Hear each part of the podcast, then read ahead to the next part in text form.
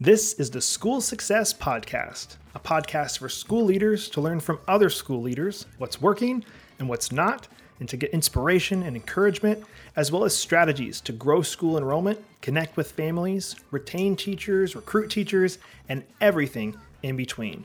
You guys are heroes, and I cannot thank you enough for pouring into this next generation that's coming behind us. My goal is you will take at least one thing away from every episode that you can take back to your school to make it better than it is right now. Please enjoy the School Success Podcast. Time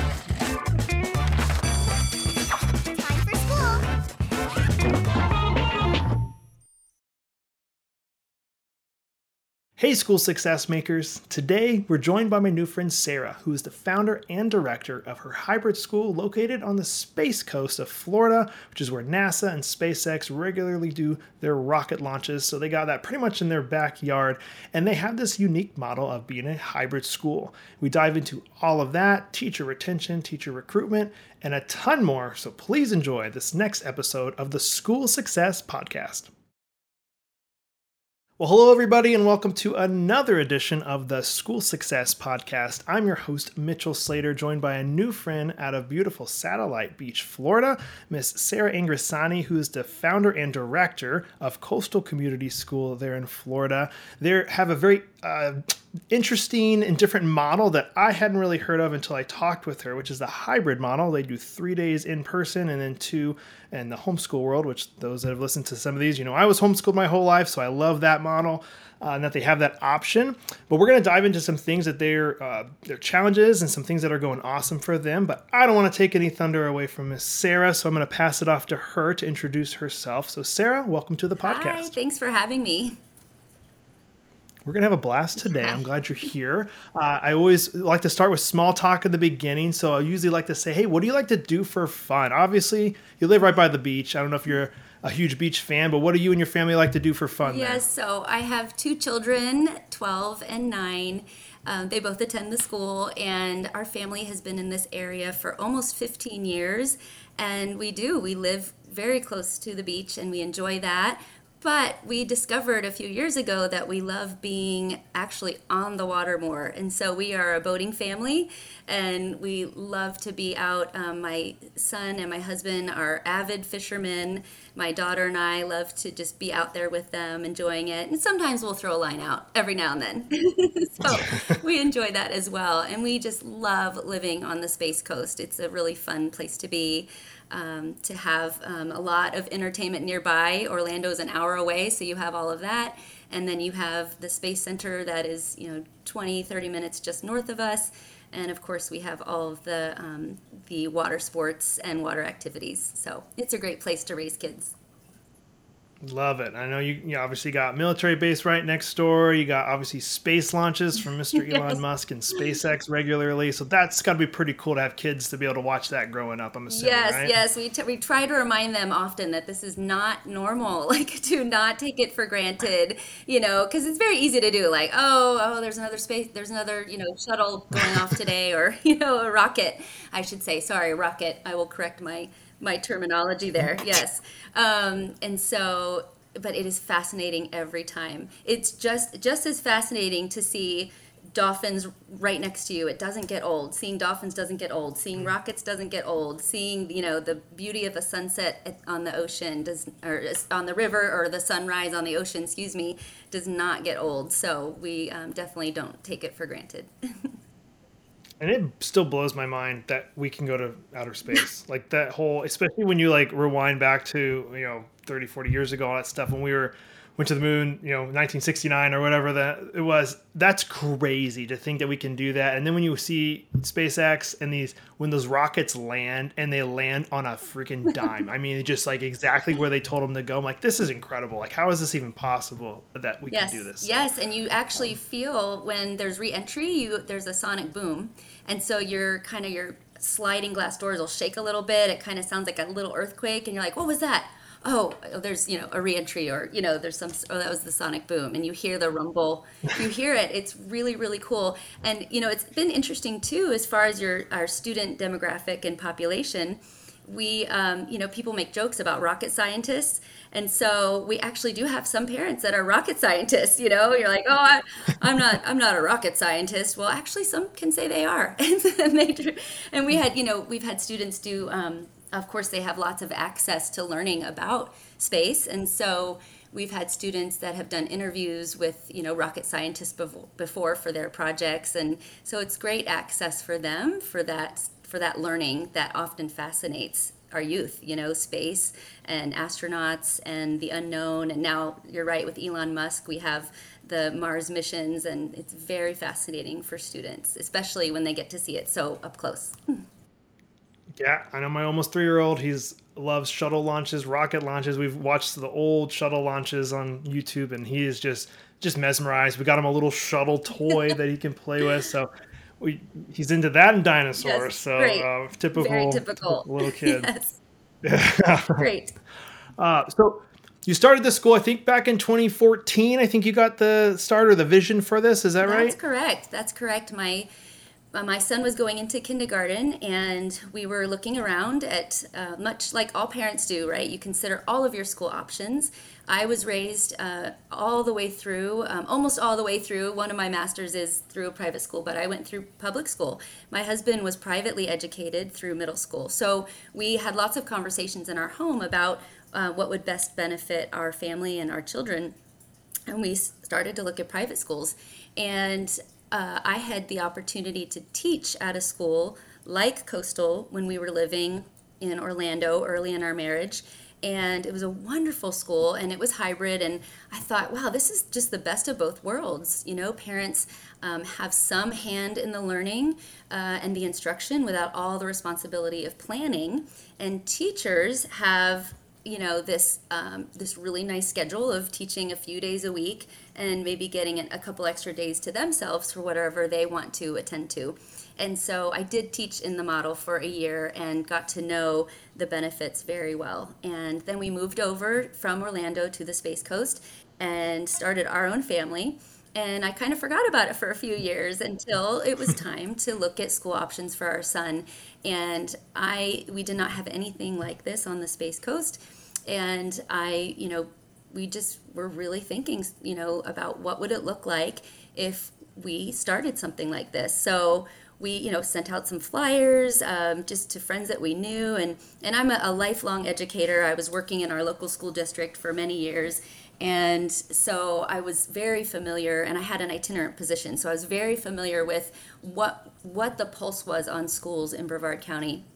Um, I was very grateful to have that lens, and so I knew what some of the needs were. I knew what we had and what we offered, and where different school offerings were. So I knew where we could fit in as far as in the school marketplace.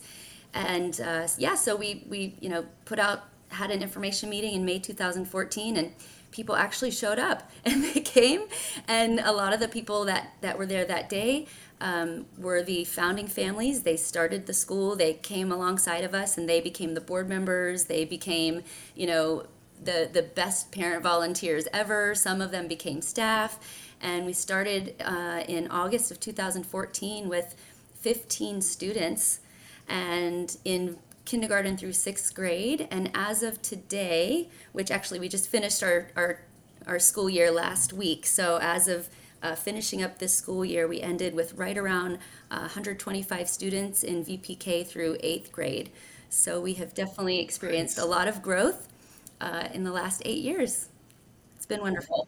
love this and uh, i love that you guys have grown i love that you had this vision to, to start this and it's obviously still working uh, so what i know with that comes probably challenges and i love to ask about some challenges that schools are up against so that our listeners can hear and go oh i've i have that challenge currently and this is how they're they're handling that so what are some challenges you guys are currently up against and how are you combating those challenges you have So, for those that don't know a lot about schools in Florida, Florida is one of the most choice friendly states when it comes to school choice for parents. And what I mean by that is that there's a lot of liberty and freedom for how parents educate their children all across the spectrum from homeschool to private school to public school to choice schools, um, everything in between. There's a lot of flexibility.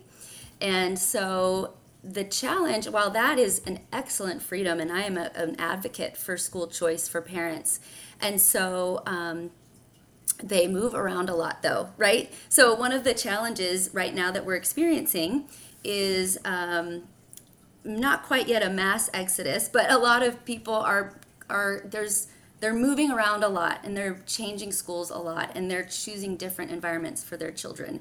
Um, in particular, parents are putting their eyes more on um, private schools in a lot of cases, not all.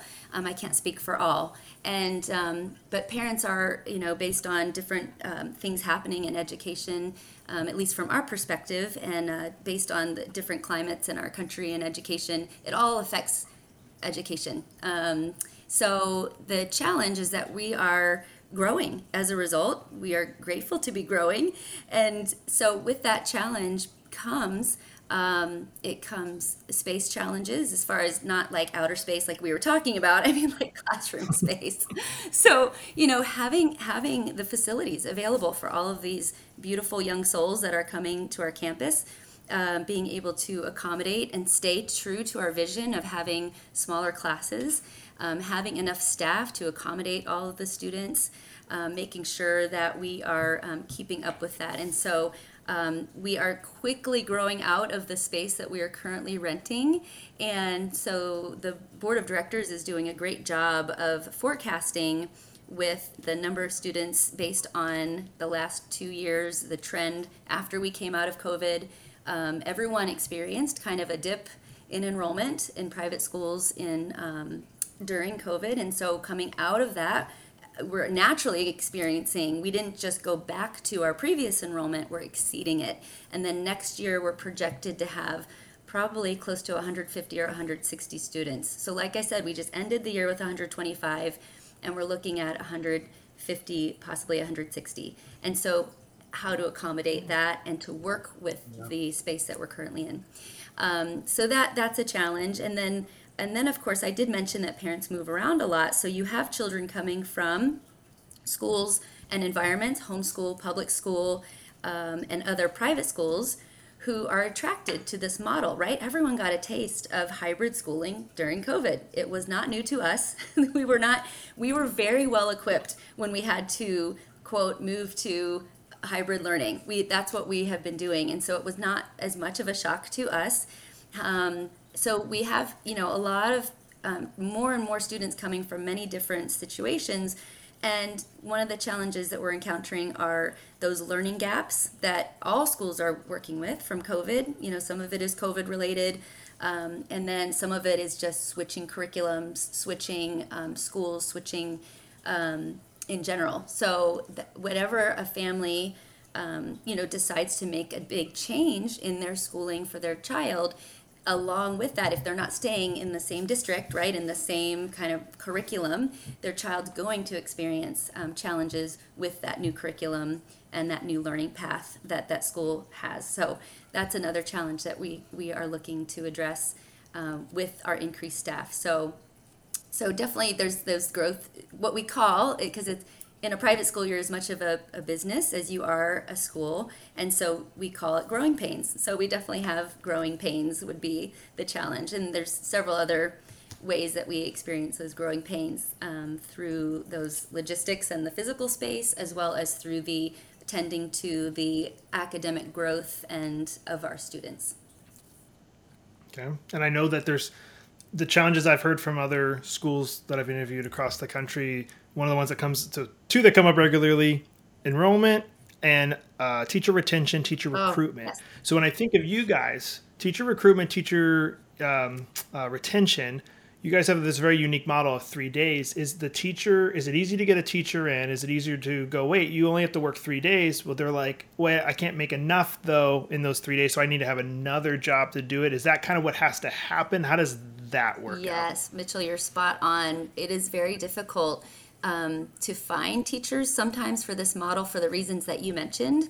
Um, another challenge that we have is that when we hire, you know, we have a lot of teachers that are interested in coming to our school that also have students that will attend. They want their students to attend, and we want their students to attend, of course, because we're so family oriented. Our our three um, core components are faith, family, and academics. So we believe very strongly in the family unit. Um, however, that teacher now, the teacher is not teaching on Mondays and Fridays. They're not responsible for what's happening at home other than providing the lesson plans.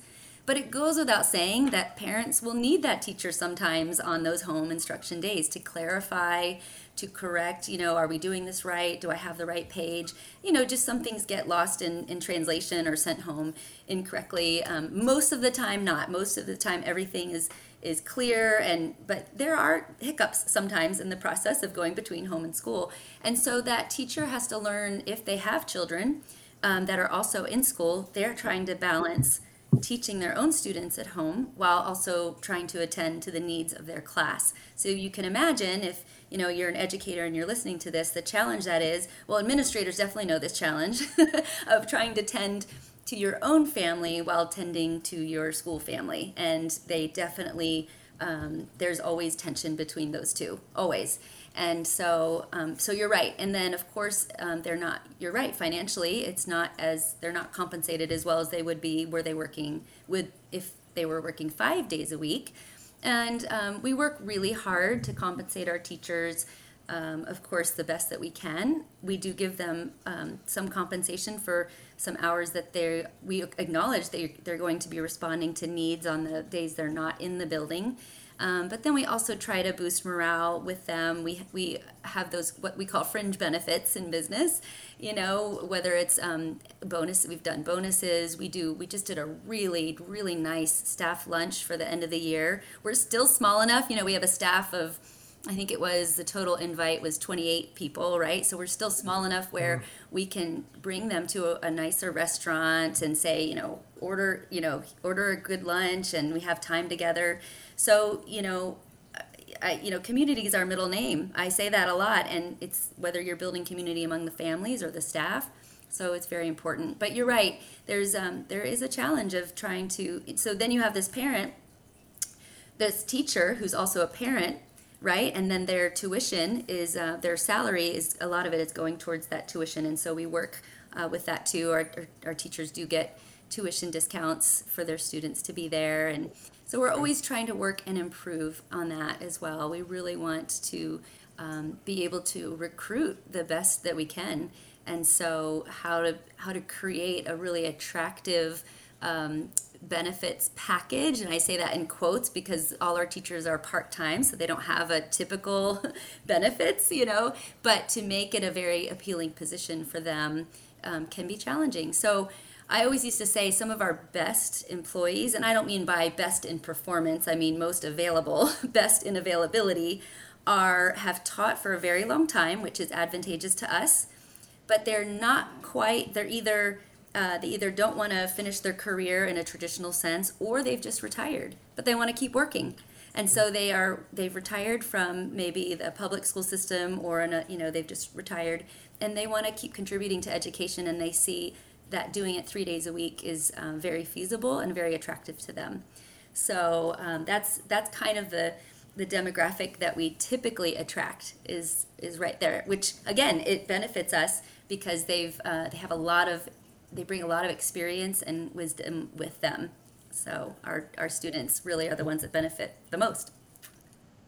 Good. Well, the last one I thought of as a challenge that before we yeah. jump into the next section was what I picture. Okay, I love this model. I do really love this the model how it works. But then I think of the families who can really capitalize on it. You know, so I got okay. Let's say, and I'm maybe curious if this is something that you guys have currently in the school. That both parents work, and do they put them in care on Monday and Friday in the mornings, and then they get off in the afternoon and do school at night with the student? Or is there how does that dyna- dynamic work with families who are like, okay, Monday, Friday, I need to be home, and I maybe I, maybe the people only work three days in the week, so they can homeschool their kids on Monday, Friday. So kind of how does that look? I think one of the you, you bring up a great point because one of the uh, dynamics that has changed in our school, which was typically um, a single income earning family, right? So either the father or the mother was the, the primary income earner, and then one parent was staying home. So that's very, very typical of our parent population.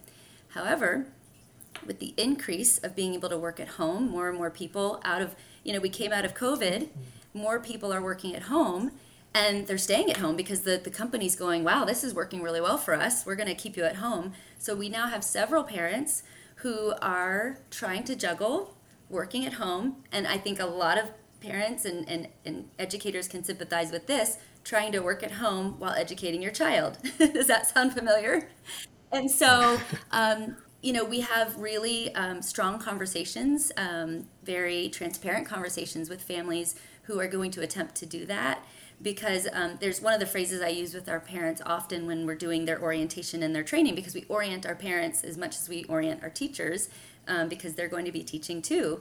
And I always say, you know, you um, you have to fit your day into school. Don't try to fit school into your day because it will go awry. You have to make school the priority, right? You have to picture this as this is your job today. You've, you know, you are working as the teacher for your child um, you know, I don't want to make it sound like this, you know, you know, strict job, you know, that they've been hired for, but they do have a responsibility, you know, not so much a job as a responsibility to partake in the education of their child. And so if there are going to be distractions, they have to account for that. So most of our, a lot of our parents are the demographics of our parents. Um, the, like I said, one parent is home or they have very flexible schedules, such as they're entrepreneurs, they have their own businesses, um, we've had moms before that are nurses or in the medical field, so they have a very flexible schedule um, and they can work around their student schedule. And you know, there's a lot of uh, there's a lot of the engineering industry um, and military where they have what's called a 980 schedule, and so they're off every other Friday. So there's a, several corporations in town that work their have their employees on that schedule. My husband happens to be one of them. So every other Friday, guess what he's doing? Fishing with my son. so so my son, you know, um, they go out, they get up really early on a Friday, which is a school day, but they go out, they get some fishing time in, they come back around lunchtime, maybe a little later in the afternoon, depending on how the what the bite is like, right? And so if the biting's good, they come back a little later. Maybe they bring dinner, which was also a bonus but if they but if they get home right this is sounding very like out in the savannah you know my husband goes out and fishes. No but he they come back and then my son finishes his work that afternoon or he does it on saturday. So the reason that we have the um, home instruction days on friday and monday is so that families have that flexibility. If they want to do all their schooling on saturday um, you know, because they had something going on Friday, or maybe they're going away for the weekend. Um, and so they're going to finish school on Monday. And they have to look ahead. You know, they have to plan and look ahead. Um, and they decide what's going to work for their family. And so we love that kind of flexibility that they have. And the parents have access to the lesson plans for the whole week, not just the days their kids are at home. Mm. So they can look and see um, what were they doing the day before, what are they day, what are they doing in class the day they get back. So the parents have this wonderful perspective of um, how do we make this work at home to set them up for success when they're back in school on Tuesday. So it works really well. I love it. I love that flexibility because I know that was my favorite parts of being homeschooled my whole life was when we got to the well, my mom would sometimes do it, but when I got to like middle school, high school, I would double up on a day so I could go do something with a friend of mine the next day all day long. And people would be like, "How are you able to do that?" I was like, "I'm homeschooled." Like it was so cool. I just loved to be. I could double up everything on a day and then yeah take the whole day off or a long weekend like you mentioned so love the homeschool model very much that you guys have a part of yes. your school now the next part i always love to talk about part where you get to brag about your school tell us what's going really awesome so if you had to pick a couple things you're like hey this is going really good we're really proud of this as a school what would those be? yeah. be well like i mentioned earlier that community is our middle name coastal community school and so um, in our three core uh, core pillars are faith, family, and academics. And so we work really hard to incorporate the parents and the families. We have um, during the school week, we have parent partners in the classroom. That's what they're called when they're volunteering on the campus. And volunteering is required to kind of keep this machine running. Mm-hmm. Um, you know, in the work in coming in from home and going back out to the home on on Thursdays. So um, we have parent partners. We have lots of community events, and you know, most recently I've had so many conversations with, with parents that are interested in coming to our school who are coming from schools that are putting up gates and fences and locking things down and not wanting parents there and holding you know holding parents at an arm's length. And you know parents i know a lot of parents because i talk to them are feeling less and less um, welcome in the school environment. And here we are welcoming parents come have lunch with your student you know sign in and get a badge yes. You know like we still have those traditional school procedures but but we welcome you and we want you to be part of this community. We have had so many beautiful relationships built at the school. There's families that aren't even at the school anymore because their ch- children have aged out or for different reasons and those families are still traveling together to this day. They're still doing things together. They keep mm. in touch and it's because of all the efforts that i think we've made to build community and, and make it intentional, right? And and it starts in that classroom level, and then it's a school-wide effort. So, for example, we do chapel as a whole school once a month. Uh, we do um, different events as a school several times a year, such as community service. So we'll do, you know, food drives and um, Operation Christmas Child, and we'll, we'll do several different um, events as a school and come together um, for those. And then, of course, there's the greater community with families where we'll go camping. We have a couple weekends a year where you know not everyone can make it but if you can come come camping a bunch of families are going camping or you know we're going to rent a pavilion at the beach and do a beach day or or a beach you know evening or a bonfire so we um, we do that well i have to say um, i think another a, a, big highlight i think of what we do well um, is and this is definitely for for from an administrative perspective is that we try to set the scene up well. We are very different and so and we want to be different but we have to um, make sure that people understand what they're signing up for. And so we have a really thorough enrollment process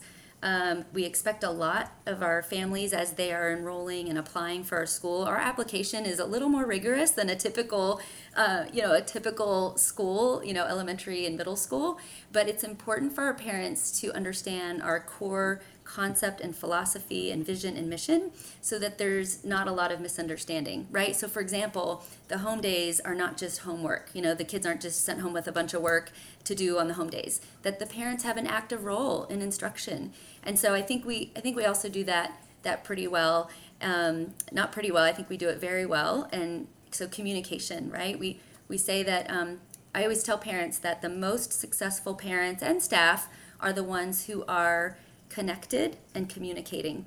And so we try to remind them of that stay connected, stay communicating. And that goes both ways, right? It's our responsibility as a school to stay connected and communicating, and it's the responsibility of the families to do the same um, so that we can all remember that um, our, our you know our most important stakeholder is that student. And we can forget that sometimes right? We can forget these sweet little souls that are the ones that we're educating and we make all these big adult decisions and we forget who the who the real customer is right? Especially in private school right? You have paying customers and that child is still has got to stay um, at the forefront. So um, we try to do that each year. So yeah those are just a couple things i think um, you know we pick a theme each year as a school kind of like a, a, a target word or you know a, it's a, a, a, phrase or a verse or a target word that really keeps us focused too as a community. And so and it unifies us. So you know, having having things that that unify us i feel like is something we do well also and trying to just as we grow our children not just from grade to grade but we grow them for life. And that is one of our um, a huge part of our vision is that we are raising up um, 21st century citizens, not just children that are going to maybe go off to college or voca- another vocation. You know that we truly are developing um, kids of character and kids that are going to enter a workplace someday, even beyond college. So we want to um, to develop the whole child. Mm, I love that, and it's so good and and so incredibly important. So I love what you guys are doing, and I know you've already shared some good tidbits and some good advice, but as we go into the next, the last question as we close everything out, if you were to leave everybody who's listening with a piece of advice that you'd want to share with any other school leaders, what would Sarah say to everybody? oh, there's so many things. Like I, I already mentioned, right? Um, communication and connectedness. I already mentioned that, you know, to um, to remember the students, right? Remember who our main customers are. I, I mentioned that Um, another thing that I really believe is that meaningful training matters. Um, our teachers, you know, we have this world of virtual develop, virtual professional development and trainings, and you know, um, you know, we could expect our teachers to spend and staff spend a lot of time doing a lot of different training. So it just has to be meaningful. Like I'm really big. I don't like wasting people's time. So if we have a parent meeting, if we have a teacher meeting, I want to make it meaningful. And I think we can forget that, right? We can just go through the motions. We have to have a staff meeting. We have right, you know, right? Not let's let's get away from what we have to. Let's do what do we get to do, right? We get to develop and train um, our staff in this way, or we get to um, become stronger in this area. So meaningful training matters um, as well as personal development. I was meeting with a teacher today, going over her review, and she had they had to do a self reflection, and the teacher said, "I really like this exercise." Right? Because it's not me telling her, here's what you have to improve on. She's really l- looking back at that year and thinking, wow, I want to be better. People want to be better, right? They want to be the best for their students. And so um, she was really appreciative of that of that exercise. And and honestly, something that I learned a long time ago, and this kind of goes along with it, is you know putting people and putting people by that I mean your staff and your teachers um, in a place where they're passionate. And I have made I've made a lot of mistakes. I, I have things that I'm proud of, but one mistake that I've made over the years, um, just out of desperation, is putting people in a grade level putting a staff person in a grade level that maybe they're not comfortable in, that maybe stretches them, and then it just doesn't go well. so um, I had moved our second grade teacher. I needed someone in like the fifth, sixth, um, a fifth, sixth combined class for for a season and um, i kind of moved her over there and i thought oh you know it's still elementary she'll be great right and she was so out of her comfort zone and it didn't it just i mean it went well it didn't it wasn't terrible but it definitely didn't go as well as it does when she's in second grade and you know she went back into second grade and has thrived even more as a second grade teacher because she saw like, well, that's what I don't want to do. I definitely want to stay here. Right? She's like, I'm going to prove my worth in second grade. And she is an, inc- she's actually our founding teacher, our standing founding teacher. Um, we still have one and she um, does a phenomenal job in second grade. So that is my advice. Like keep people, you know, read people well, get to know them and put them in their, in their purpose and in their gifting because they will perform way better, um, you know, doing what they love to do versus what we want them to do or think that they can do. Now, I have also challenged some staff people. Um, I've noticed giftings in them that maybe they didn't notice in themselves and have asked them to step into roles that they would never have thought to go into. And, um, you know, and this is where we get into um, promotion planning and um, you know where we're looking at who's going to be coming up as the next leaders and into next the next different roles in the organization. And so um, just looking out for those giftings and starting small and saying hey you want to try to do this little piece right? And, and doing stipend pay for teachers to do special projects that include like if you mm. see someone who's gifted administratively and you're thinking you know give them some stipend work to do some special projects um, and put them, give them those opportunities to grow um, when it's not the biggest responsibility, right? Give them small responsibilities, like with kids. Yeah. We do this with kids, right? Um, we give them like we give them a little bit of rope, a little more rope, right? We do the same thing with our staff. Um, so um, yeah, we're real big on we we want people, we want our teachers and staff and families to all benefit from this model, and we want them to thrive and grow. So, yes, our kids are growing, but so are we as adults. And so, we want everyone to always know that they're lifelong learner, learners, that their time is valued, that they are appreciated, and that their purpose and their gifting and their passion matters. mm, so good. You can write a book on that one. It's a good job, Sarah. Uh, it has been an absolute pleasure to interview you and hear your story, hear about what you guys are doing at your school, and sounds like things are going amazing with you guys and you're going to grow. Obviously, it looks like you're going to have even more students this fall. So, wishing you and your whole staff nothing but the best as you guys continue to grow and educate that next generation. So, thank you for all you do and for starting that school in the beginnings eight thank years you. ago. And uh, keep uh, keep doing what you're doing. You're doing awesome, Sarah. Thanks. You as well. Thank you, Mitchell. Well, another huge shout out and a thank you to Sarah for taking time and being on the podcast today. I loved our chat. I'm wishing her and her school nothing but the best as they continue to grow and educate the next generation.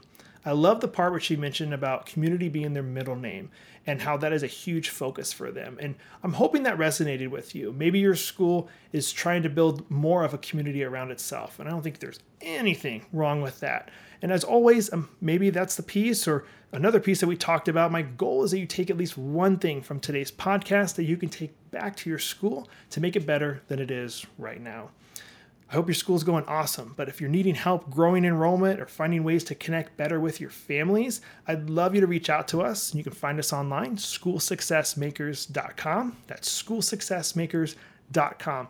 We love working with schools. We've helped schools completely restructure their branding and new websites, helping them rank online so people actually find them when people are searching for schools, or helping them actually grow enrollment so they can have more funding to be able to pay teachers more or do different things that they've been hoping to do. They just didn't have the funds to be able to do so. Love working with schools because we love what you guys are doing. You guys are heroes, and I just love and appreciate all that you're doing to educate the next generation that's coming behind us. And if that's not an option for you, we have an amazing, amazing private Facebook community that I would love you to be a part of. It's called School Success Makers. So please look that up on Facebook and join. It's just for school leaders. I'm in there personally, so I'd love to see you in there as well. School Success Makers on Facebook. We'll be here next week with another amazing guest, as usual, on the School Success Podcast. We'll see you then.